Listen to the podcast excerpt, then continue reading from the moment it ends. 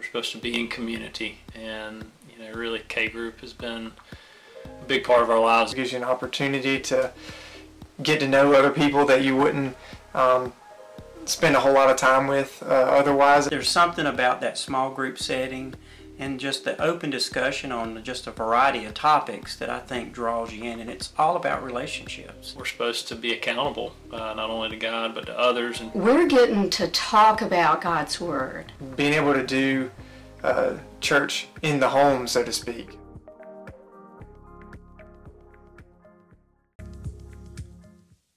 Well, the song we just sang, I will build my trust upon your word, I will build my life upon your word.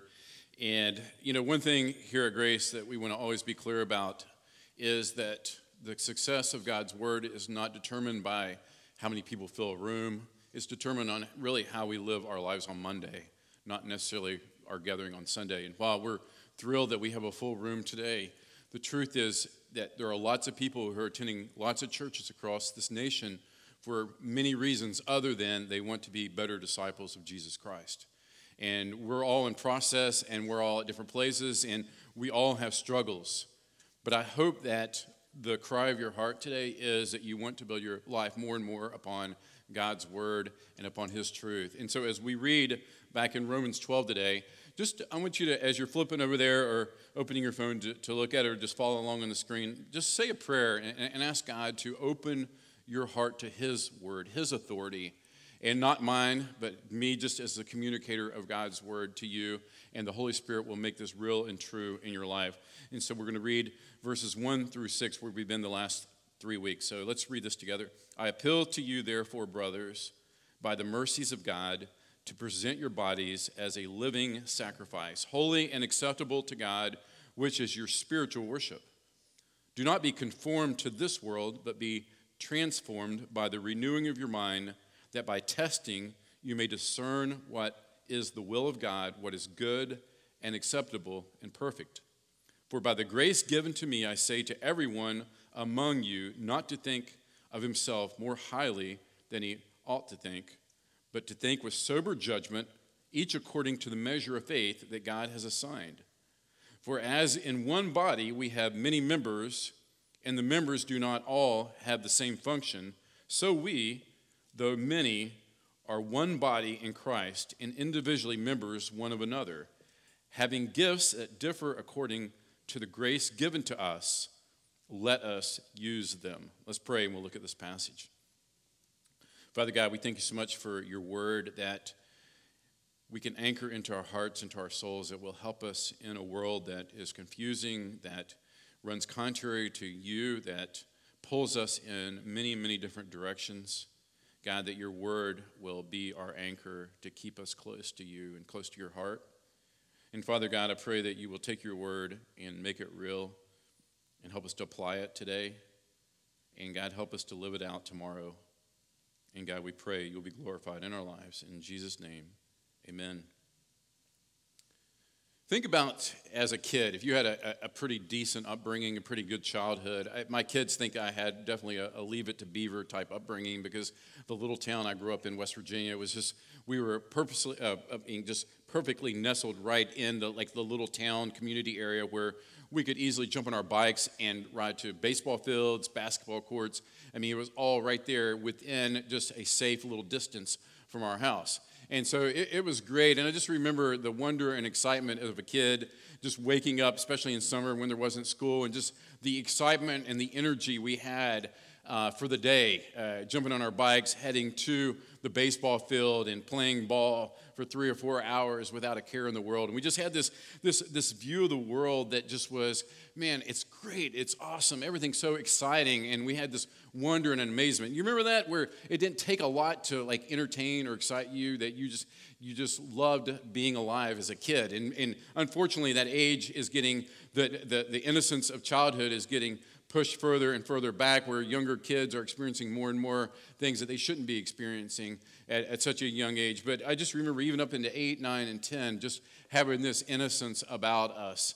And, and I think about the words of Jesus that where he said, Whoever does not receive the kingdom of God like a child shall not enter it. You don't have this childlike uh, innocence about you about the things of God. And what are you specifically talking about there? He was talking to his disciples who, who wanted, who thought being prominent and great in God's kingdom, that's what was important. But Jesus was showing them that really it was the humility and the honest faith in God, which is what that he valued in his kingdom. And, and, and so I tell you that to say that I think we easily and we allow life to just kind of bring disenchantment and heartache on us, and we lose our wonder and excitement for life, and not just for life, but more, more, tragically, we lose it for God. As a kid growing up in church, I mean, I just remember thinking about how great God was. And I had a parent tell me the other day that their child is, they're so excited about Jesus. I think she's in kindergarten, and that, that she just can't help but tell everybody about Jesus. And, the question is if that's true of you, if you were five years old and you were excited about Jesus and you talked about Jesus all the time, what changed between then and now? honestly, what did you learn more about God? And so the more you've learned about God, the less excited you are about God. Or, you know, as, have, have you seen more of his revelation of himself in Scripture, then it sours you to God? I, I would think that's probably not the case, honestly, right?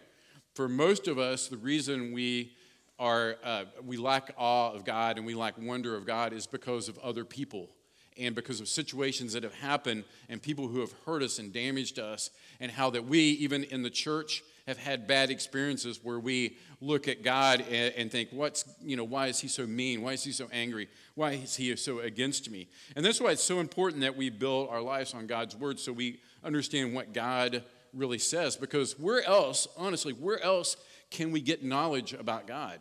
Because our logic, our thinking, in our heads sure isn't going to get us anything, right? It's only going to get us frustration and misunderstanding, and, and we're just going to be confused, and it's going to leave us, our, our human deductions are just going to leave us at a loss. We go to God's Word to learn that God is for His glory and God is for our good. And our good sometimes isn't the way that we interpret our good. We think our good means easy life, comfortable surroundings, and we lose the wonder and amazement of God, and all of a sudden we turn it and we make it about us rather than about Him and what He's doing, His purposes and His ways, and all of a sudden we get disenchanted and we get um, discouraged in life, and we look at other people as more adversarial, and instead of seeing people as opportunity for ministry, we see people as something to avoid because they bring us down or they make us stressed or bring anxiety. And in this passage today, I think we see two things that will help us in our service and our ministry and what God has called us to do, and seeing the world and seeing Him for who He is and, and living the way that He's called us to live. The first one, they're very simple. The first one is a true view of God will free and empower you to live for Jesus. A true, a correct view of God will free and empower you to live for Jesus. And we've talked about this a couple weeks now, and, and, we've talked about it a lot, but I think we just need to keep going back to right at the beginning, verse 1. I appeal to you, therefore, by the mercies of God. Paul says, Look, I'm going to I'm gonna appeal to you. I'm, I'm, I'm encouraging, I'm urging you to live a certain way based upon all the other things that I've told you in chapters 1 through 11. If you've been here, you've heard me say that a bunch because the truth is, we want to live our lives starting at chapter 12 and moving on. I just want to do things, I want to live a certain way, but we lack the power for that because we truly miss the point that Paul is making here in the first 11 chapters and summing it up here in verse 1 that he's saying, All this, therefore, is based upon by the mercies of God. This, and, and to sum up the mercies of God, it's, it's his justification based upon Christ and what he did for us. Justification by faith alone in Christ alone. By faith alone in Christ alone, justified by grace alone, through faith alone, because of Christ alone. And so, what we see here is the gospel is not only our power source, but it's our motivation. Our power source and our motivation for living. It's our power source, the Holy Spirit. God lives in us, Christ in us, the hope of glories. And also, it's our motivation as we look at the gospel, as we stay tethered to the cross. That's our motivation, this gratitude for God's grace. And that's where the difficulty, when we lose our awe of God, we lose our view of God and who He is, that He's just, right, and holy. He's perfect. And our sin has separated us from Him and because of compassion, his mercies, his compassion, he sends Jesus to be the sacrifice and deliver us from this state we were in, where we were objects of wrath, and turns us into his children, adopts us into his family. And when you lose that childlike wonder and amazement for the gospel, you're going to lose your motivation to live for Christ, plain and simple. When you lose that, that awe of the gospel, that what God did for us. And that's why Paul said, based upon all of this, you need to be awestruck by God, by His majesty, by His power, by His grace, by His might. And, and if you truly begin to see God and see what He did, then it changes the way that we live our lives. If you don't, if you don't see God that way, you're not going to live your life any different. And He says that essentially we'll waste our life if we don't live by in light of God's mercies, that we won't see God's will, that we won't be able to discern God's will, His good, His pleasing, and His perfect will. And so, step back. Do you believe that? Do you believe that God's will versus your way is good, pleasing, and perfect to God? Is it good? Does God give you a life that is enriching, full of joy, regardless of what comes your way? And that's the truth because I think verses 1 and 2 of Romans chapter 12 really are a summary for the whole Christian life. The whole Christian life is based out of this, these two verses. So critical. Let me ask you a question. Don't raise your hand, but if you died today, do you know that you would spend eternity with God in heaven? If you died today, would you know that you would spend eternity with God in heaven? I would say the vast majority of this room would raise your hand and affirm that to be true. But let me ask you a question. Why do you find it much easier to embrace God's promise for life after death than you do for his life, for his promise for life before death? Why is it so easy for us to say, I know I'll be in heaven with God if I died? I, I, I built my faith upon your word, and I believe that to be true. But then it comes to just the practical living out, and there's this disconnect that happens. This disconnect that happens. And Jesus said, I've come that you might have life and you might have it to the full, you might have it abundantly. And, and I think the reason why is because we know, and just picture a rope from me to the cross here, we know that positionally in Christ, we're tethered to the cross. We understand that. But then practically, we just want this tether to be very long with lots and lots of leeway for us to kind of then live life as how we want to live it, just loosely connected to the cross. But if like tragedy happens and bad things come our way, then quickly we suck back in and we pull back in and we're closer to the cross and we understand, oh, I need you, Jesus. Well, especially, you know, if, if something bad happens in my life or I get a, a diagnosis or something, you know, comes my way to one of my family members, I need to pray. I, I got to seek God. And we draw back in. But when life's going good, we tend to just drift and live it our own way. But the very same way that we depend upon Christ for the afterlife, we should depend upon Him for the abundant life. The same exact way. And so, I think on the, a Sunday morning crowd where we have quite a few people here today, we need to be reminded that being tethered to the cross doesn't mean that we just get our worship on on Sunday. All right, I got to get my worship on. It's, it's God's day. I give God my day.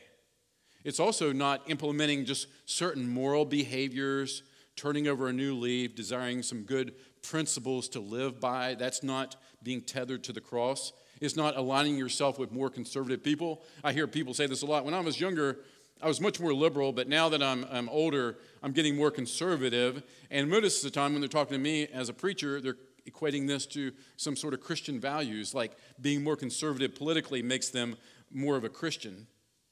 And it's not just a new way of looking at the world. Being tethered to Christ is radical, it's, it's incredible. John 14, 20, here's what being tethered to Jesus is.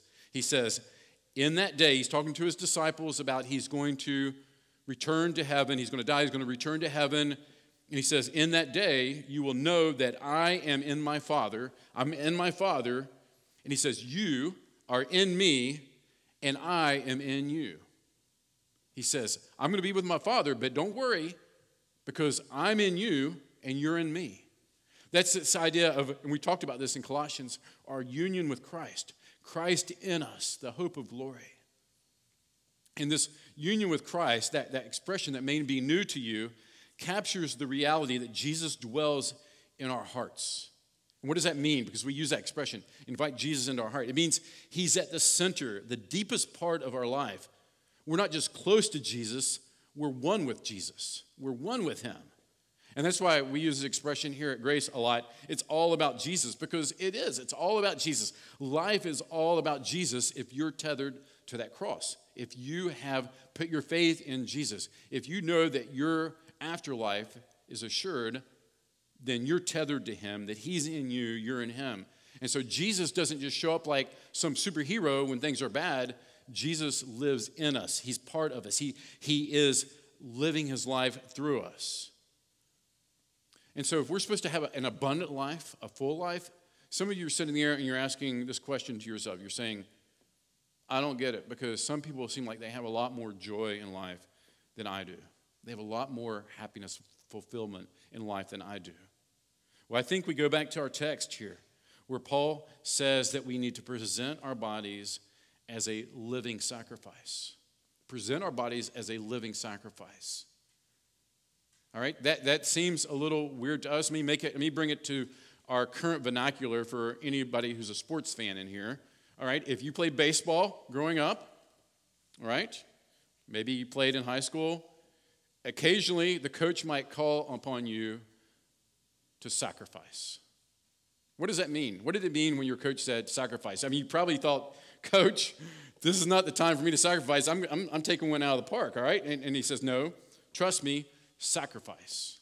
What does that mean for those who aren't baseball people? You don't know what I'm talking about. It means you give up yourself. Oftentimes you bunt, lay down a bunt. You give yourself up. You know that you're going to be an out to advance the runners or possibly even bring a runner home to score. And so you're saying, you're, you're basically saying, look, I'm dead. I'm, I'm, I'm, I'm out of the picture here. I'm giving myself up for the good of the team.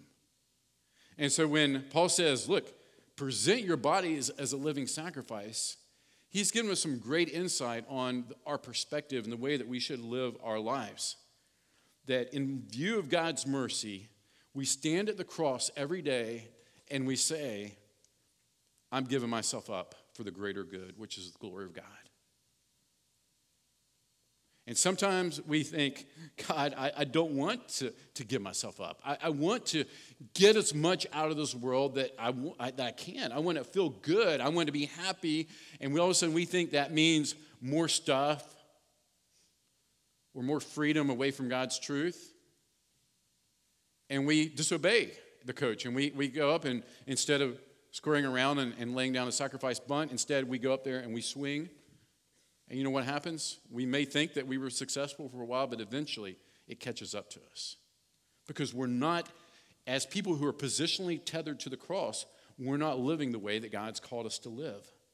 And so the Christian life is a daily giving over of our lives, of our bodies, in obedience to God, motivated by what? The, the mercy of God. And we stand at the foot of the cross, we see Jesus there dying for us and all that is ours now because of his sacrifice. And not only do we see him dying on the cross, but also he says the very power that rose Jesus from the dead lives in us.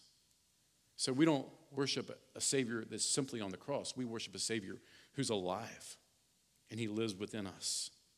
And that's why we can sing, like the last song that we'll sing today My hope is built on nothing less than Jesus' blood and his righteousness. His blood and His righteousness. That's how we build our lives. So we're, we're positionally tethered, but I mean, back to my question why do some Christians experience more joy than others? Why do some Christians not produce any fruit in their life? Well, I spent some time this past week rereading a great passage of Scripture. Jot this down in your notes John 15, abiding in Christ passage. And, and there's a very, very startling and shocking part in that passage where Jesus says that for a person who doesn't bear fruit, he cuts off that branch and throws it into the fire.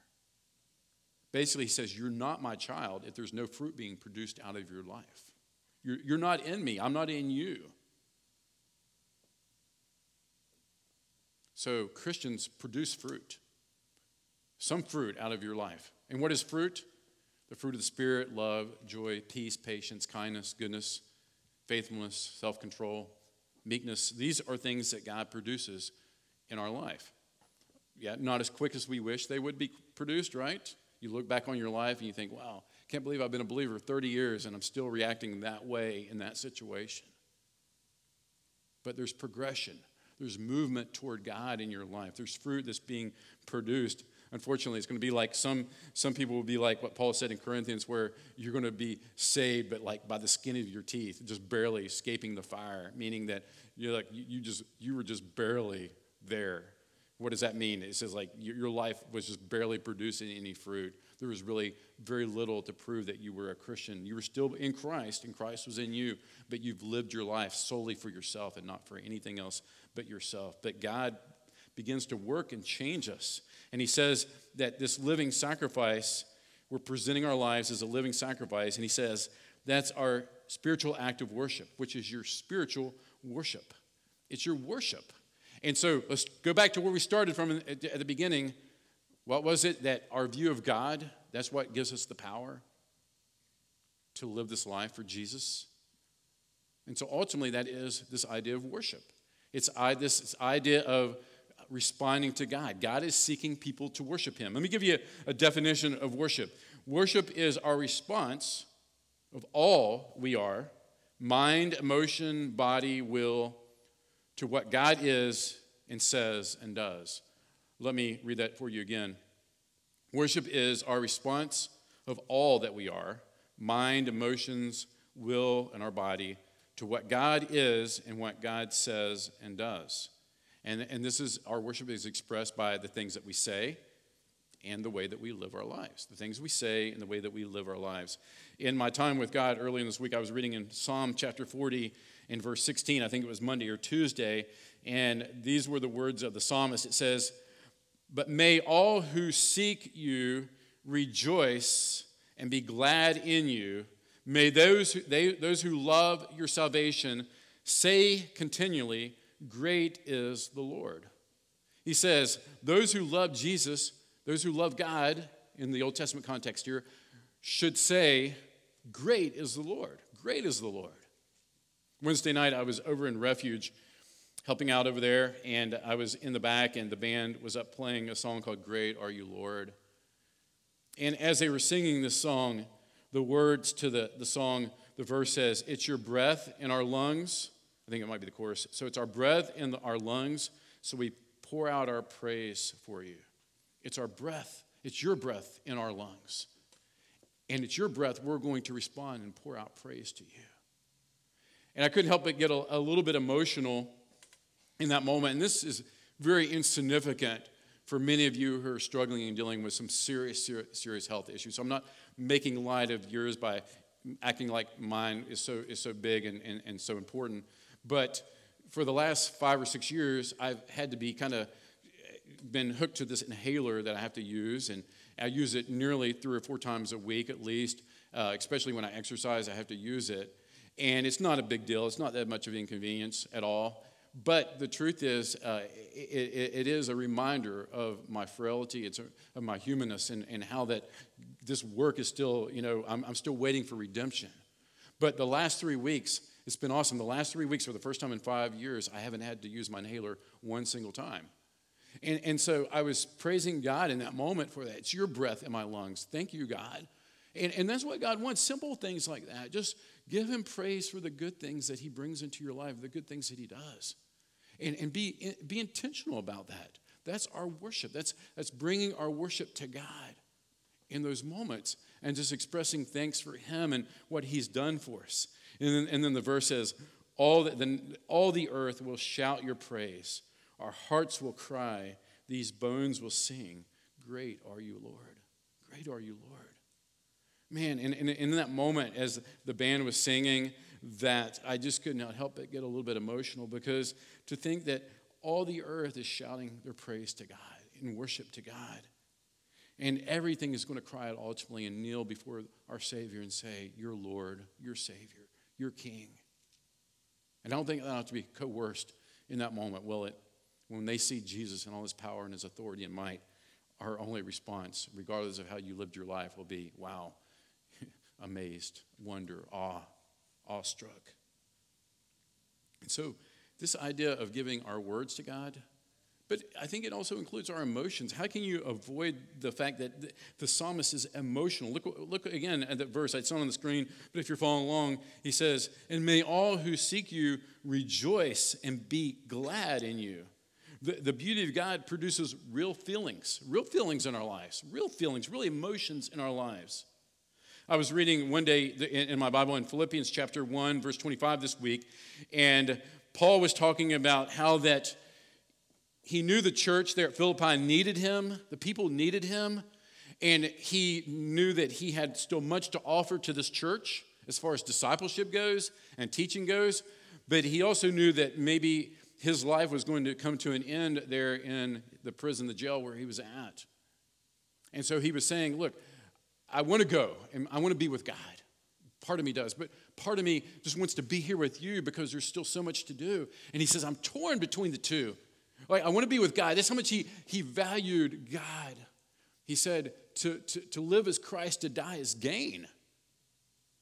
And he said these words. He says, in, in verse 25 of chapter 1, he says, Convinced of this, I know that I will remain and continue with you all for your progress and joy in the faith, for your, for your progress, for your growing, and also your joy in the faith. And so I can't help but see this emotion that Paul wants the, the believers, even in their struggles, uh, they, they're so much worse off than what we are. And he wanted to stay there and continue to help them see Jesus more clearly so they could have joy in the faith. So, worship is, is joy, it's expressed in joy. And joy doesn't always mean that you're smiling and you're happy. If you're going through a tough time, Jesus still says in his word, the joy of the Lord is your strength. And you can rejoice always. And, and that's not on my authority. Maybe you're thinking, I don't get it, how to do that. All right? I, live my life one day in my shoes and then show me how to do that. But see, it's not on my authority, it's on God's authority that He says that it's possible if we stay tethered to the cross, connected to the vine. And then the living sacrifice side of it.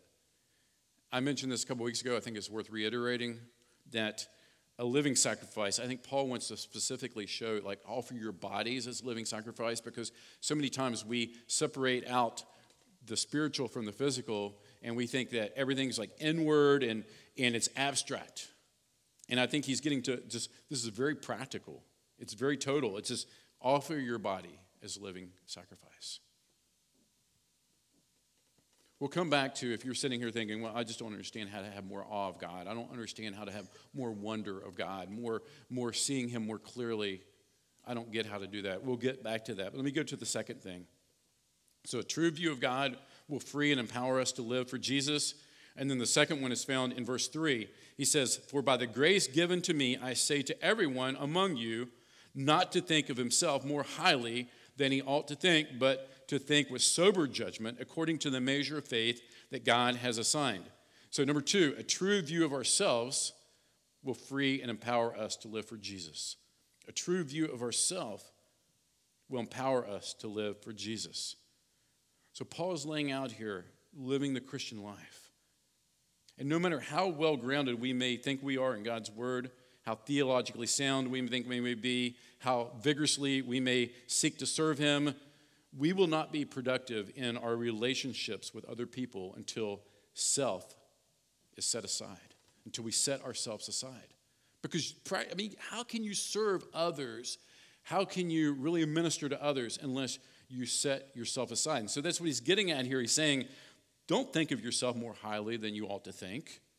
And I think there's a couple applications here. This idea of selfless service for sure flows from our spiritual worship to God Without gospel driven humility, we'll never, we're never going to be happy. We're never going to find biblical community because, one, our, our relationship with God, if that's off, then we won't be humble and we'll never be able to minister this way if our relationship this way isn't correct. And so it starts with our relationship with God, but it always translates to ministry to other people, service to other people. And I, I, think in these verses, verse 4 and 5, if we read this again, for as one body has many, many members, he's getting to the fact that the church has many members. He gives this physical picture here that some people are the hand, some are the foot, some are the tongue, some are the eye, that we're all part of this body and we're serving one another. But if you don't have humility, a couple things. One, you won't receive anything from anyone else because you don't think you need it. And chances are you're not going to invest your life in other people because you either don't think you have anything to offer or you think you're too good to get dirty and to minister to other people and help other people and serve other people. And so God, God has given us faith, and He says He's given us these gifts, and He said, let's use these things. Let's, let's put them into practice because we need one another. We need one another. Sanctification, becoming more like Christ, is a community process. It's a community project. And just like the eye and the feet work together to walk, it'd be tough to know where you're going and navigate correctly without your eyesight, or if you had a tongue but no mouth, how could you speak properly? He's saying that we need one another, and we don't have time to go into verses 6 through 8, but he's saying, here are these gifts that you've been given to serve one another. God's given them to you, He's gifted you, He's given you the Holy Spirit, He's going to be with us, He's in us, and He gives us the ability to step out in faith and to do the things that He's called us to do. And so, can we make this really honestly as practical as we possibly can here? Are we serving one another? Are we ministering to one another? One of the beautiful things about K Group is it scales it to a point where you don't feel overwhelmed by having to care for everybody in the church. And every time there's a need, you got to run to Albany or Tallahassee or Thomasville to the hospital. Um, you, you, you, we work in, in groups, we scale it where we care for one another in community. And that's why it's so critical and so important that we are in situations like K groups where we can do that and we know that these people are our obligations because what is everybody's job, right, is nobody's job. And, and so if everybody's supposed to care for so and so who's in the hospital, and, and so somebody else is going to do it, not me, because that's really, you know, other people are more gifted at that, or they feel more equipped, or, you know, that's more their calling. And so it gives us a real practical way to care and love and serve one another. And so if you're not in a K group community, then you're missing the opportunity to really, really get in and serve one another. And serving is, is, is tough and it's difficult. And oftentimes we think, you know, I, I just don't know if I have what it takes spiritually. Well, if you've been in church for very long, you probably know a lot more and have a lot more information and knowledge than you think you do, especially if you're really, really cultivating the discipline of spending time with God. I asked uh, Shelly Matthews to make a video. We love videos of people who are doing ministry, serving God. Uh, and she's going to tell a little bit about a ministry that she was involved in. And I want you to, as you hear her talk, I want you to think about your own life. Do you have life on life ministry going on? Are you serving other people? Or are you just punching the clock, so to speak, with your one time a month service here at the church? And oh, I'm glad that's over and done. All right, I'll see you in a month. And your life isn't really involved in people's lives like we want to happen in K Group. So, watch Shelly's video. When I joined the church, I um, told John that, you know, my history and background growing up, I really wanted to use it for good. And so if he had anybody that needed someone to talk to about their experiences, that may have had shared experiences, um, that I'd be willing to do that. And that's how I could serve. So that was a few years ago, and um, you know, nobody ever came forward. Just about the last six months or so, I was like, well, maybe that's just not a need. Maybe there's just nobody that, that needs to talk to someone like that. But uh, lo and behold, John came to me one day and asked me to mentor a uh, young lady in our church who just needed someone to talk to. We started meeting um, once a week for lunch and um, really just I shared my experiences with her, and she shared her experiences with me. And just knowing that you're not alone gave her, I guess, um, a feeling of peace, comfort, a little bit of healing, maybe, to know that she's not out there by herself, that she's got someone that she can talk to. She said it was a God thing that um, I was actually available to mentor her. We would talk um, during, it's usually over lunch, you know, it's, it's, a comfortable setting to be eating while you're talking. I would always be um, intentional say, well, you know, in the Bible it says this, and this is how I apply it to this situation. You have to take what you learn and apply it to your daily life. And sometimes that's hard, but sometimes it just, you know, God is with you in it and He just makes it work somehow. There were plenty of times where I'm like, I don't really know what the Bible says specifically about this, but I do know it says this. And go with that until I have better clarity. And God will give it to us in the time that we need it. So. That's awesome. And you can just see the joy that radiates off of her because she was doing something that God had equipped her and called her to do and using her experiences to impact somebody else in the body of Christ. And so everyone can do that. Everyone can be involved in someone's life. And like I said, the K group opportunities, you know, just really, really give you that chance to get to know people and to minister and serve and care for one another. I want to give you just basically two, two cautions, and then we're finished. There's two ways you can serve. Two ways you can serve. The first one is trying to live up to the gospel. Trying to live up to the gospel is considering yourself having the abilities and you may not think this in, in reality, but this is what your actions say. And you have the righteousness to live as God calls you to live. That you think in yourself that you have the ability and you have the righteousness to live the way God calls you to live. But what happens is you'll soon discover that you're fooling yourself and you start to find life and you start to find people very frustrating and you throw in the towel and you give up. And usually these people are motivated by guilt duty, obligation, um, those, type of, uh, those type of emotions. Oh, I better do this, or he asked me to do that, or, you know, it's expected of me to do this. And you're not connected. You're not tethered close to Christ. You're not tethered close to the cross.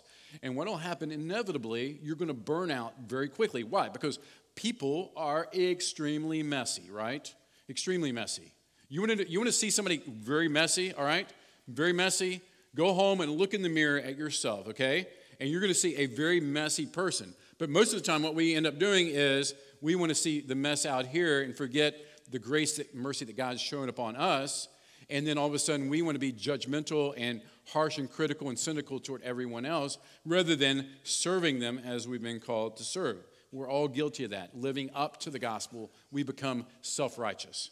The other second way, the way that we should live, is serving out of our provision and hope in the gospel. Serving out of the gospel. If we live out of the gospel, we admit our inability to live as God wants us to live and admit that we will get frustrated with life and people. But living out of the gospel means that we cling to Christ and His grace rather than relying upon ourselves. Rather than relying upon ourselves. So let's make this practical. I love this, this picture, this metaphor of a sailboat. A sailboat. This, this illustration dates back hundreds and hundreds of years. This guy said, The wind of God is always blowing, but we must hoist ourselves. What did he mean? It means that, that if we're living out of the gospel, then all of a sudden we see that while God is the one that provides the energy, He's the one that moves the ship, He's the one that brings His grace into the moment. Our job is not just to be a passive participant in that, but our job is to hoist our sail and to be involved in what He's doing, to, to take action, to do what God has called us to do. And how do we draw our sail? We draw near to God, plain and simple. We draw near to God. How do we do that? The things that we reiterate and talk about time and time again in this church a humble faith, the humble, uh, uh, humility upon Christ and the gospel. I said this back in the, the Colossians series. I want to say it again. Maybe you just need to say this prayer to God God, I want to want to love you more than anything else in life.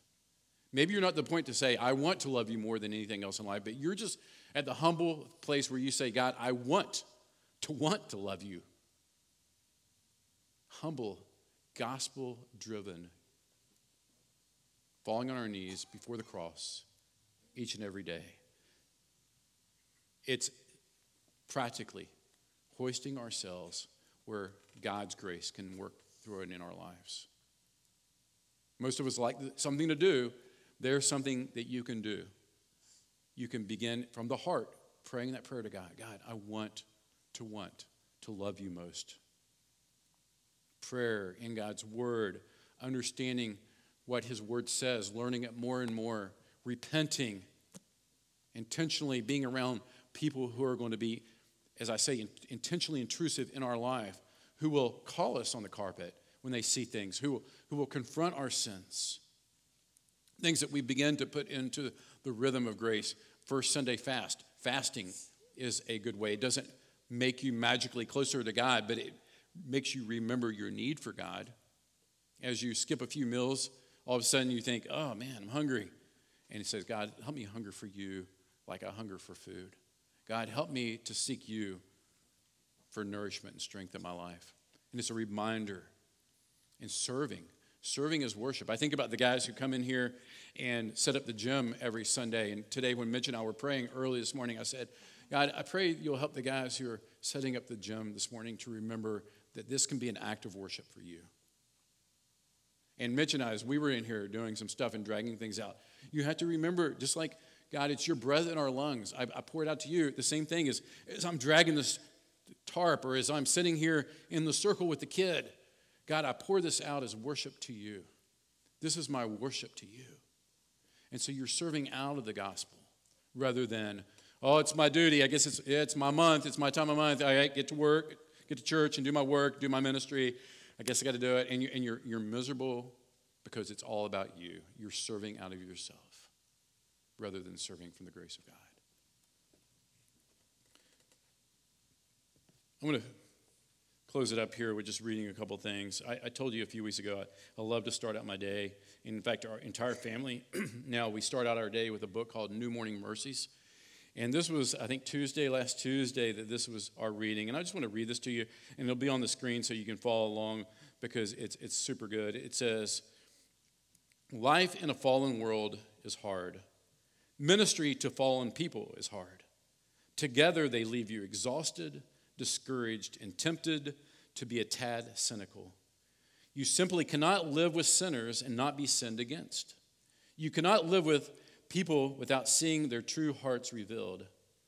I understand why people, after experiencing the hurt and disappointment that so often mars our relationships, decide to live in isolation or in a comfortable collection of terminally casual relationships. I understand why people say to themselves, I've been taken once and I won't be taken again. I understand why married couples choose to live a life uh, term, a long term, sorry, a long term Cold War relationship that lacks intimacy, fellowship, uh, and friendship and unity. I understand why ministry people often choose to live in functionally, functionally isolated from the body of Christ. I understand why adult children choose to live a great distance from their parents. I understand why many people dread the extended family gatherings that often accompany the holidays. I understand why people hide their hurt and refuse to talk about painful topics with one another. I understand why people don't ask, uh, want to ask for help or give help when asked. I understand that none of us have ever lived in one single relationship that hasn't disappointed us in some way. I understand that relationships are hard, but there is one other thing that I understand.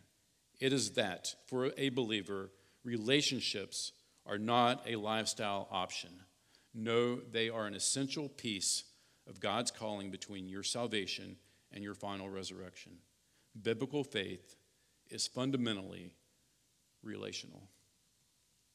You can live that out of the gospel, or you can live it trying to live up to the gospel. I'm just going to close with the last few verses of chapter 12. I'm just going to read these, no commentary, because they're so practical, they don't need any commentary, and then we're going to close. In verse 9, Paul writes, Let love be genuine. Abhor what is evil, Hold fast to what is good. Love one another with brotherly affection. Outdo, outdo one another in showing honor. Do not be slothful in, in zeal, but fervent in spirit. Serve the Lord. Rejoice in hope. Be patient in tribulation. Be constant in prayer. Contribute to the needs of the saints and seek to show hospitality. Bless that person who persecutes you. Bless and do not curse them. Rejoice with those who rejoice. Weep with those who weep. Live in harmony with one another. Don't be haughty, but associate with the lowly. Never be wise in your own sight. Repay no one evil for evil, but give thought to do what is honorable in the sight of all. If possible, so far as depends upon you, live peaceably, peaceably with all people. Let's pray.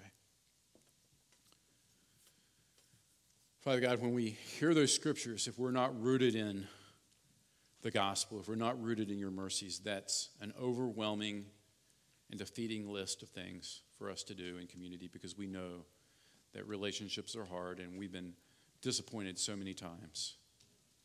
But when we stay connected, when we stay tethered close to the cross, you promised that you would give us the strength, that you would give us everything we need for life and godliness that there's no temptation that's beyond your ability to deliver us.